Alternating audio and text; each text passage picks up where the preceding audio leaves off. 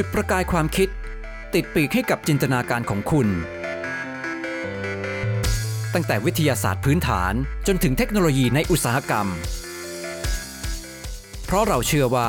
วิทยาศาสตร์เป็นส่วนสำคัญของชีวิตและสังคม กับรายการ ก่อกองทราย โดยดรบัญชา ธนบุญสมบัติรายการก่อกองไซน์ครั้งนี้นะครับ ผมจะพาคุณผู้ฟังย้อนเวลาไปในอดีตนะครับ กลับไป ยังอารยธรรมแรกของโลกนะครับเก่าแก่กว่าอียิปต์นะครับและแน่นอนหลายท่านคงทราบว่าผมกำลังพูดถึงอารยธรรมในเมโสโปเตเมียนะครับคำว่าเมโสโปเตเมียเนี่ยนะครับตัวเมโสเนี่ยแปลว่าตรงกลางนะครับโปเตโปเตเมียเนี่ยนะครับมาโปเตมอสแปลว่าแม่น้ำนะครับก็คือเป็นดินแดนที่อยู่ระหว่างแม่น้ำสองสายสำคัญของโลกนะครับซึ่งหลายคนคงจำได้นะครับตอนที่เรียนใน ระดับประมาณสักอาจจะมัธยมต้นนะครับหรืออาจจะก่อนหน้านั้นนะครับสำหรับบางโรงเรียนนะครับ ก็คือแม่น้ำไทกริสกับยูเฟรติสนะครับนี่ในดินแดนแถบนี้นะครับจริงๆมีอารยธรรมหลากหลายนะครับเกิดขึ้นมา แต่หากว่าพูดถึงอารยธรรมแรกนี่นะครับ ก็ต้องพูดถึงอารยธรรมของซูเมอร์นะครับคำว่าซูเมอร์นี่เป็นชื่อที่คนในยุคหลังนะครับในพื้นที่แถบนี้นะครับที่เป็นพวกอัคคาเดียนเนี่ยเรียกนะครับ ว่าพวกซูเมอร์นะครับพวกเขาเนี่ยเรียกตนเองว่าเป็นคนที่มีศีรษะดำนะครับ ผมดำนั่นเองนะครับ แล้วก็ช่วงเวลาของเขานะครับของพวกซูเมอร์เนี่ยนะครับหรือชาวซูเมอร์เนี่ยก็อยู่ในช่วง 4,500 ถึง 1,900 ปีก่อนคริสตศักราชนะครับ ถ้านับเป็นตอนนี้นับตั้งแต่ปัจจุบันไปเนี่ยก็ย้อนกลับไปกว่า 6,000 ปีนะครับนี้ผมจะยกตัวอย่าง นะครับสักสิบตัวอย่างนะครับที่เป็นสิ่งประดิษฐ์ที่เกิดจากความคิดสร้างสรรค์ของชาวซูเมอร์นะครับหรือซูเมเรียนนะครับในภาษาอังกฤษ ว่าพวกเขาทำอะไรนะครับจึงได้สร้างความเป็นบ้านเป็นเมืองนะครับหรืออารยธรรมขึ้นมาได้นะครับความจริงคำว่า civilization เนี่ยนะครับที่ปัจจุบันเรามักจะแปลว่าอารยธรรมเนี่ยนะครับมีปราดนะครับคนไทยนะครับ แปลได้จริงๆตรงกว่านะครับคือคำว่าความเป็นบ้านเป็นเมืองนะครับคือเกิดเมืองขึ้นนะครับ มีระบบกฎหมายต่างๆนะครับ มีชนชั้นต่างๆนี่เป็นต้นนะครับ แต่แน่นอนว่าสิ่งที่ทำให้เป็นเมืองได้นะครับ ย่อมมีหลายมิตินะครับ เรามาดูมิติแรกกันก่อนนะครับ นั่นคือ การที่เมืองจะเกิดขึ้นได้เนี่ยนะครับ ก็ต้องมีแหล่งป้อนอาหาร นะครับที่ใหญ่มากพอนะครับ แปลว่าชาวซูเมอร์เนี่ยจะต้องมีการทำเกษตรกรรมอย่างเป็นระบบมากเลยนะครับและในการทำเกษตรกรรมเนี่ยนะครับ ก็ต้องใช้น้ำนะครับแน่นอนว่าน้ำเนี่ยก็มาจากแม่น้ำไทกริสยูเฟรติสนะครับ ทีนี้ประเด็นก็คือว่าในช่วงที่น้ำหลากมามากๆนะครับ ถ้าเป็นช่วงฤดูก็คือฤดูใบไม้ผลินะครับของทางโลกทางตะวันตกนี่นะครับ ก็เป็น ช่วงที่น้ำหลากมานะครับพอน้ำถอยกลับไปนะครับมันก็อาจจะเกิดเป็นเขื่อนดินโดยธรรมชาตินะครับเกิดขึ้นมา ชาวซูเมอร์เนี่ยนะครับเขาก็สร้างเขื่อนที่สูงกว่านะครับเขื่อนตามธรรมชาตินี้นะครับ เพื่อกันน้ำนะครับเอาไว้นะครับ แล้วก็พอถึงช่วงที่น้ำแล้งนะครับในช่วงแล้งเนี่ยนะครับเขาก็เจาะช่องนะครับระบายน้ำให้เข้ามาในพื้นที่นะครับและนี่เป็นหนึ่งใน วิธีการทางชลประทานนะครับ นอกเหนือจากนั้นนะครับเขายังสร้างพวกเขื่อนนะครับ แล้วก็ทำคลองส่งน้ำนะครับอย่างเป็นระบบเลยเขื่อนนี่สามารถมีประตูกั้นปิดเปิดได้ด้วยนะครับ เพราะฉะนั้นชาวซูเมอร์เนี่ยก็จัดการน้ำได้อย่างเป็นระบบมากๆนะครับทำให้การเกษตรกรรมเนี่ยสามารถที่จะเลี้ยงผู้คนได้จำนวนมาก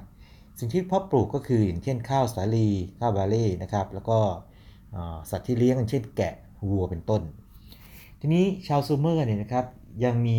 สิ่งประดิษฐ์อีกอย่างหนึ่งที่ขึ้นชื่อมากเลย ซึ่งเกี่ยวข้องกับการเกษตรกรรมนั่นคือไถนะครับก็ยอมรับกันว่าไถเนี่ยนะครับเกิดขึ้นที่อารยธรรมซูเมอร์เป็นที่แรกของโลกนะครับตามหลักฐานทางโบราณคดีนะครับเราถึงกับพบว่าอย่างนี้นะครับชาวซูเมอร์เนี่ยมีคู่มือนะครับบันทึกเอาไว้นะครับว่า เกี่ยวกับการใช้ไถประเภทต่างๆด้วยนะครับ นั่นคือเรื่องแรกนะครับ ทีนี้เรื่องที่ 2 ที่น่าสนใจก็คือว่าเอ่อเวลาที่จะมีการเพาะปลูกเนี่ยนะครับ ก็ต้องรู้เรื่องฤดูกาลนะครับ ซึ่งก็จะผูกพันกับดาราศาสตร์ใช่ไหมครับ ชาวซูเมอร์เนี่ยนะครับเป็นชนชาติแรกของโลก หรือเป็นอารยธรรมแรกนะครับที่มีปฏิทิน และเป็นปฏิทินที่อิงกับดวงจันทร์นะครับ ทีนี้ในหนึ่งปีของซูเมอร์เนี่ยนะครับจะแบ่งเป็น 12 เดือนนะครับตามวงรอบของดวงจันทร์ตามเฟสของดวงจันทร์นะครับสิ่งที่เกิดขึ้นคือว่าเนื่องจากว่าปีที่นับตามดวงจันทร์เนี่ยหรือปีจันทรคติเนี่ยนะครับมันจะน้อยกว่านะครับมีจำนวนวันน้อยกว่าปีสุริยคตินะครับซึ่งเป็นปีที่ดวงโลกโคจรรอบดวงอาทิตย์ใช่ไหมครับดังนั้นทุกๆ 4 ปีเนี่ยนะครับก็จะมีการเติมเดือนเข้าไป1เดือน นี่ฟังแล้วคุ้นๆไหมครับ จริงๆแล้วเนี่ยครับเรื่องที่เราพูดถึงกันอยู่ในปัจจุบันนะครับ ทุก 4 ปีมีเดือนกุมภาพันธ์มีวันพิเศษนี้เป็นต้นเนี่ยนะครับ จริงแล้วเนี่ยคนโบราณเนี่ยรู้มานานแล้วจากการสังเกตธรรมชาตินะครับชาวซูเมอร์นี่นะครับยังแบ่งกลางวันนะครับเป็น 12 ชั่วโมงนะครับดังนั้นเนี่ยนะครับตัวเลข 12นะครับที่เรามี 1 ปีมี 12 เดือนนะครับหรือว่ากลางวันมี 12 ชั่วโมงคือ 12 ชั่วโมงเนี่ยนะครับที่เราคุ้นเคยปัจจุบันเนี่ย นะครับมีรากที่ลึกๆมาจากชาวซูเมอร์นี่เองนะครับพอถึงจุดนี้นะครับผมคงต้องพูดว่า แน่นอนว่าคณิตศาสตร์ย่อมเข้ามานะครับการนับนะครับทางดาราศาสตร์เนี่ยนะครับพวกปฏิทินทางดาราศาสตร์เนี่ยนะครับเกี่ยวพันกับทางต้องใช้คณิตศาสตร์นะครับ แล้วก็จะเห็นว่าปัจจุบันเนี่ยนะครับเราใช้เลขฐานที่เรียกฐาน 10นะครับแล้วคำอธิบายคือว่าเราเรามี 10 นิ้วใช่ไหมครับ แปลว่าเรานับเลขตั้งแต่นะครับ1ถึง 9 ไปนะครับ แต่พอถัดจาก 9 ไปเนี่ยนะครับ เราไม่มีตัวเลขเดี่ยวๆนะครับ ที่แสดงตัวเลขแทนค่า 10 เราก็ทด 1 มาไว้ข้างหน้านะครับ เติม0เข้าไปคือ 1 0 คือ 10 นี่คือเลขฐาน 10 นะครับแต่ชาวซูเมอร์นะครับใช้เลขฐานที่แตกต่างจากเราในปัจจุบัน นั่นคือเขาใช้เลขฐาน 60 นะครับ ตัวเลข 60 มาจากไหนนะครับ ตัวเลข 60 เนี่ยคำอธิบายส่วนใหญ่ก็จะบอกว่า มาจากการที่มันเป็นตัวเลขที่ 10เนี่ยนะครับซึ่งเป็นจำนวนนิ้วในมือนะครับสมือเนี่ยครับหายลงตัว และเป็นจำนวนที่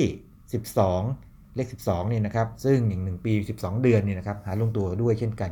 เป็นจำนวนที่น้อยสุดนะครับที่เลข 10 และ 12 หายลงตัวนั่นเองนะครับแต่ว่าคำอธิบายในเวลาถัดมาเนี่ยครับก็มีคำอธิบายทางดาราศาสตร์เกิดขึ้นนะครับซึ่งก็จะสอดคล้องกับเรื่องการใช้เลขฐาน 60 เช่นกันนะครับความจริงเลขฐาน 60เนี่ยเรายังใช้กันอยู่นะครับ ถ้าเกิดว่าคิดถึงว่า 1 ชั่วโมงมี 60 นาทีนะครับหรือว่า 1 นาทีเนี่ยหนาทีมี 60 วินาที นี่คือเลขฐาน 60นะครับหรือว่าในการวัดมุมนะครับ1องศานะครับก็มี 60 ลิปดานะครับแล้วก็ 1 ลิปดาก็มี 60 พิลิปดานะครับอันนี้ก็เป็นเลขฐาน 60 ที่เราคุ้นเคยกัน คณิตศาสตร์นะครับนอกจากจะมาจากทาง ความเรียกว่าการสังเกตธรรมชาตินะครับเรื่องฤดูกาลแล้วเนี่ยครับจริงๆแล้วเนี่ยมันต้องเกิดขึ้นโดยธรรมชาติอยู่แล้ว เพราะว่ามนุษย์เนี่ยมีการค้าขายนะครับแล้วเมื่อเกิดเป็นเมืองขึ้นมาเนี่ยครับก็มีการเก็บภาษีนะครับเพื่อเอาภาษีเนี่ยนะครับเงินภาษีไปใช้ในการสร้างใช้สาธารณูปโภคใช่ไหมครับดังนั้นตัวคณิตศาสตร์ของชาวซูเมอร์เนี่ยนะครับก็มาจากทั้งการสังเกตธรรมชาติและความจำเป็นนะครับแล้วก็ใช้กันยาวเลยนะครับส่งผ่านมานะครับ ไปยังอารยธรรมในแถบดินแดนเดียวกันเนี่ยต่อๆกันมา ตอนนี้ถ้าเกิดว่าเราเจอว่า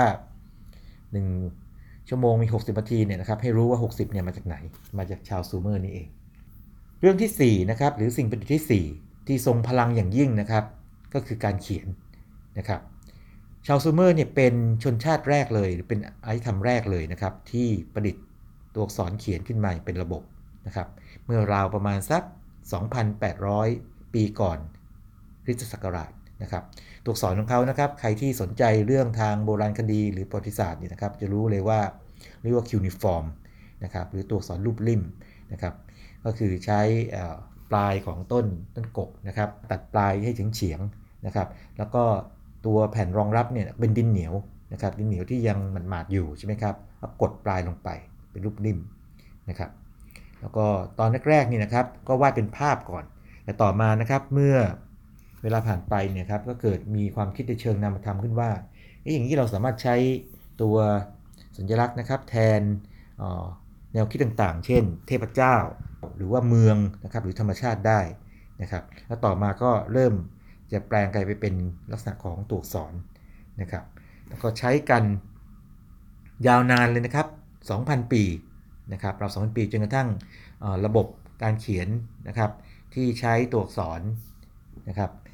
มาแทนที่นั่นเอง ชาวซูเมอร์บันทึกอะไรนะครับ ส่วนใหญ่เกี่ยวกับพวกการค้านะครับ การค้านะครับ แล้วก็มีจำนวนหนึ่งนะครับประมาณ 10%เนี่ยเป็นวรรณกรรมหรือการค้าขายต่างๆ พวกตัวเลขการจดบันทึกนะสินสินค้านะครับ ราคาต่างๆนั่นไปนะครับทีนี้ส่วนในเรื่องวรรณกรรมเนี่ยจุดน่าสนใจคือว่าวรรณกรรมในยุคหลังนะครับ ที่หลังจากที่พวกชาวอัคคาเดียนเนี่ยนะครับมายึดครองพื้นที่เนี่ยสิ่งเกิดขึ้นคือก็จะมีการเขียนวรรณกรรมเรื่องแรกของโลก นะครับ เรียกว่ามหากาพย์กิลกาเมชกิลกาเมชนี่ว่ากันว่าเป็นซูเปอร์ฮีโร่คนแรกของโลกเลยนะครับ แต่ว่าเชื่อกันว่ากิลกาเมชเนี่ยนะครับเป็นกษัตริย์ในอดีต ซึ่งอยู่ในเมืองอุรุกนะครับ ซึ่งเป็นเมืองของซูเมเรียนนะครับหรือซูเมอร์นี่เองนะครับใครสนใจนะครับลองไปอ่านอ่านดูนะครับ ผมเคยเขียนเรื่องเกี่ยวกับกิลกาเมชไว้ด้วยนะครับ น่าทึ่งมากนะครับ เป็นเรื่องที่สะท้อนถึงชีวิตของคนในสมัยโบราณวิธีคิดของเขามีความใฝ่ฝัน มีปรัชญาที่ซ่อนอยู่ด้วยนะครับ ปรัชญานั้นคือการที่จะเป็นอมตะนั่นเองนะครับ สิ่งประดิษฐ์ที่ 5 นะครับ ที่น่าสนใจนะครับ แล้วก็ยังคงพบอยู่ในปัจจุบันนะครับก็คือล้อปัจจุบันนี้นะครับแน่นอนรถยนต์นะครับก็ยังใช้ล้ออยู่ใช่ไหมครับ แล้วก็เครื่องจักรกลต่างๆ ก็ยังมีล้ออยู่นะครับ ก็มาจากชาวซูเมอร์นี่เอง เริ่มต้นจากไหนนะครับ เริ่มต้นจากการทำพวกเครื่องปั้นดินเผานะครับซึ่งใช้แป้นหมุน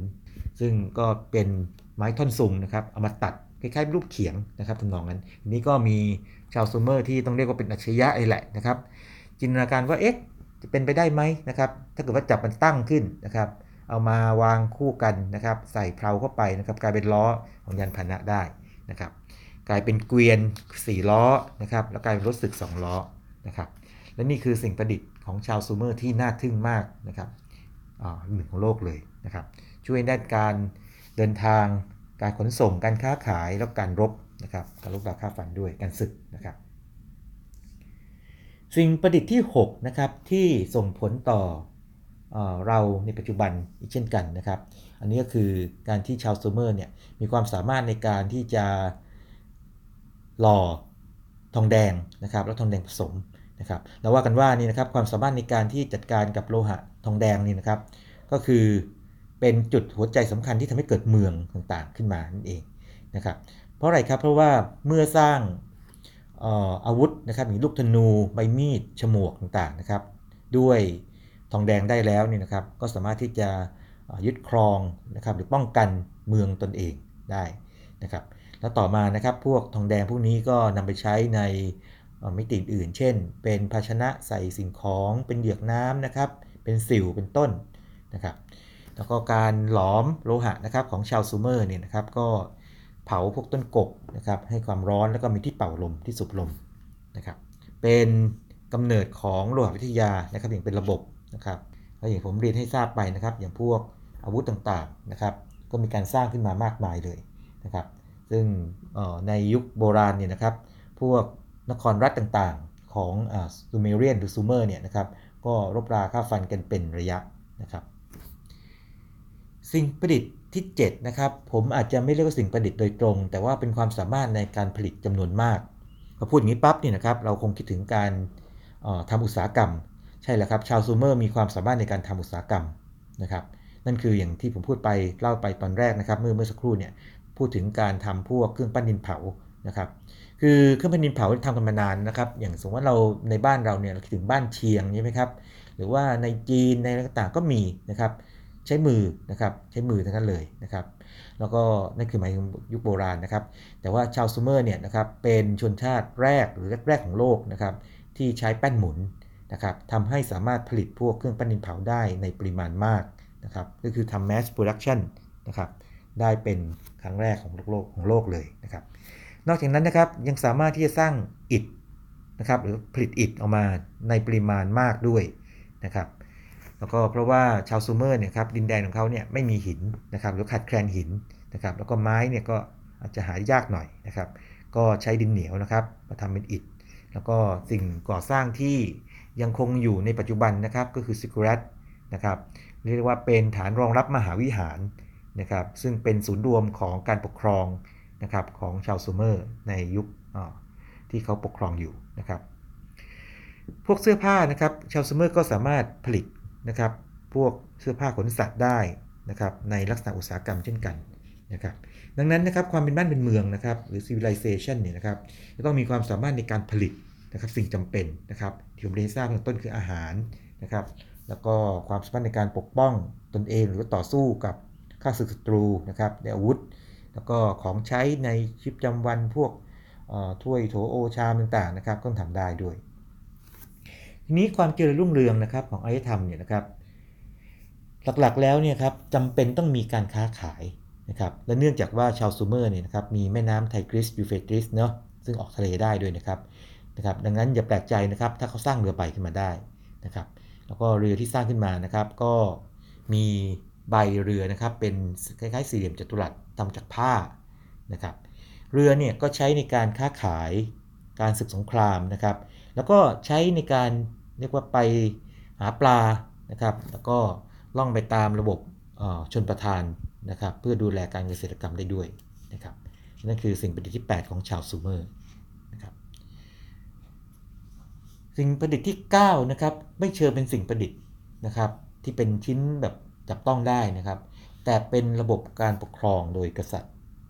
นะครับ ชาวซูเมอร์ระยะแรกนี่นะครับ ก็ ปกครองโดยพวกพระนะครับที่หรือว่าพวกนักบวชนะครับที่อยู่ที่ซิกูรัตนี่ที่ผมเล่าให้ฟังเมื่อสักครู่นี่นะครับ ต่อมาเมื่อมีบกษัตริย์เนี่ยนะครับ ก็ต้องมีพวกบบกฎหมายมารองรับนะครับมีการทหารนะครับ แล้วก็การปกครองซูเมอร์เนี่ยนะครับ มีศาลนะครับตัดสินคดีความนะครับ มีคุกนะครับ มีบันทึกของทางราชการนะครับ แล้วก็ถือกันว่านะครับซูเมอร์เนี่ยนะครับเป็น อารยธรรมที่ให้กำเนิดนะครับระบอบกษัตริย์นะครับในแค่การปกครองนี่ทีนี้การรองรับระบอบกษัตริย์นะครับ ก็มาถึงสิ่งประดิษฐ์สุดท้ายนะครับ ซึ่งก็ไม่ใช่สิ่งของเหมือนกันแต่เป็นนามธรรม แต่เป็นนามธรรมที่สำคัญมากนะครับ นั่นคือกฎหมายนะครับแล้วกฎหมายที่เก่าแก่ที่สุดในโลกนะครับ คือกฎหมายที่เรียกว่าเออนามูนะครับ เก่าแก่มากนะครับ แก่มากเอ่อถ้าเกิดว่าใครยังจำได้นะครับ เรื่องของ ไอ้ตาต่อตาฟันต่อฟันนะครับเรียกว่ากฎหมายพระเจ้าฮามูราบีนะอันนี้เก่าแก่กว่าถึง 300 ปีเลยนะครับผมยกตัวอย่างบางข้อนะครับ ซึ่งตรงไปตรงมามากนะครับบอกว่าหากใครก็ตามนะครับหากใครก็ตามนะครับฆาตกรรมหรือฆ่าผู้อื่น เขาก็ถูกฆ่านะครับนี่ตรงไปตรงมานะครับหากใครนะครับปล้นสะดมนะครับเขาก็จะถูกสังหารนะครับอันนี้เป็นการลงโทษที่ชัดเจนมากนะครับ มีแง่มุมหนึ่งที่น่าสนใจมากนะครับ ที่กฎหมายระบุไว้นะครับ บอกว่า หากชายใดนะครับไปทำให้ภรรยาของผู้อื่นนะครับ ซึ่งเป็นภรรยาที่บริสุทธิ์นะครับเป็นสาวบริสุทธิ์นะครับสูญเสียพรหมจรรย์ไป ชายผู้นั้นนะครับที่ไปล่วงละเมิดเนี่ยนะครับจะต้องถูกสังหารด้วยเช่นกันอันนี้เป็นตัวอย่างของกฎหมายนะครับที่เขียนไว้ชัดเจนเลยนะครับ แล้วก็มีบทลงโทษที่ต้องเรียกว่ารุนแรงมากครับเมื่อเทียบกับสมัยนี้นะครับ นั่นคือ 10 สิ่งประดิษฐ์ที่สำคัญนะครับที่ส่งผลกระทบมาจนถึงปัจจุบันนะครับของชาวซูเมอร์ นี้ผมจะแถมสิ่งสุดท้ายนะครับที่นอกเหนือออกไปนะครับ ซึ่งทำให้หลายคนได้คิดเหมือนกันบอกว่า อย่างตอนนี้เราฮิตบอร์ดเกมกันมากเลยนะครับก็เพิ่งทราบว่าเมื่อประมาณราว 2,600 ถึง 2,400 ปีก่อนคริสต์ศักราชนี่นะครับ ชาวซูเมอร์ได้คิดบอร์ดเกมแรกของโลกขึ้นมาแล้วนะครับ แม้ว่ากฎเกณฑ์จะไม่เป็นที่ทราบกัน นะครับว่าเล่นยังไงนะครับ แต่ว่าจากการที่นักโบราณคดีนักประวัติศาสตร์เนี่ยครับไปศึกษานะครับข้อความต่างๆเนี่ยนะครับ ก็สร้างบอร์ดเกมขึ้นมานะครับให้ใกล้เคียงกับน่าจะใกล้เคียงกับสภาพที่เป็นจริงที่สุดในอดีตนะครับแล้วก็เชื่อกันว่ามันอาจจะเป็นบอร์ดเกมที่ต่อมาพัฒนามาเป็น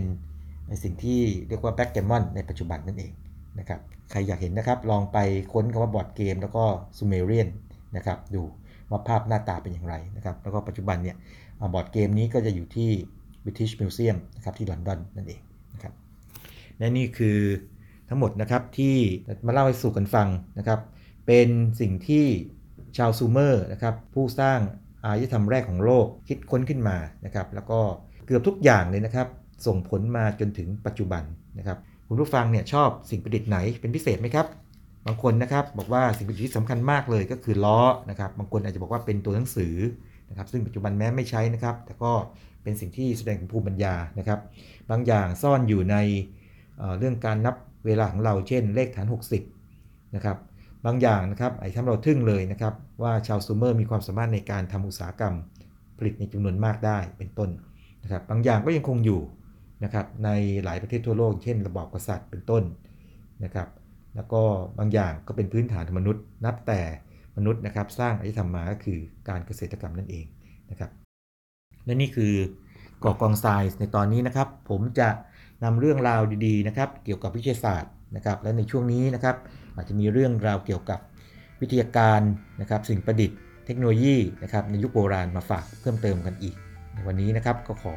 สวัสดีแต่เพียงเท่านี้นะครับ พบกันใหม่ในครั้งหน้า สวัสดีครับ และนี่คือรายการก่อกองทราย คุณผู้ฟังสามารถติดตามรายการได้ทาง NASDAQ Podcast ช่องทางต่างๆ ทั้งแอปบน PC iOS และ Android และพบกันใหม่ตอนหน้าครับ หากคุณเห็นว่าพอดแคสต์นี้มีสาระประโยชน์ก็แชร์ให้กับเพื่อนของคุณด้วยนะครับ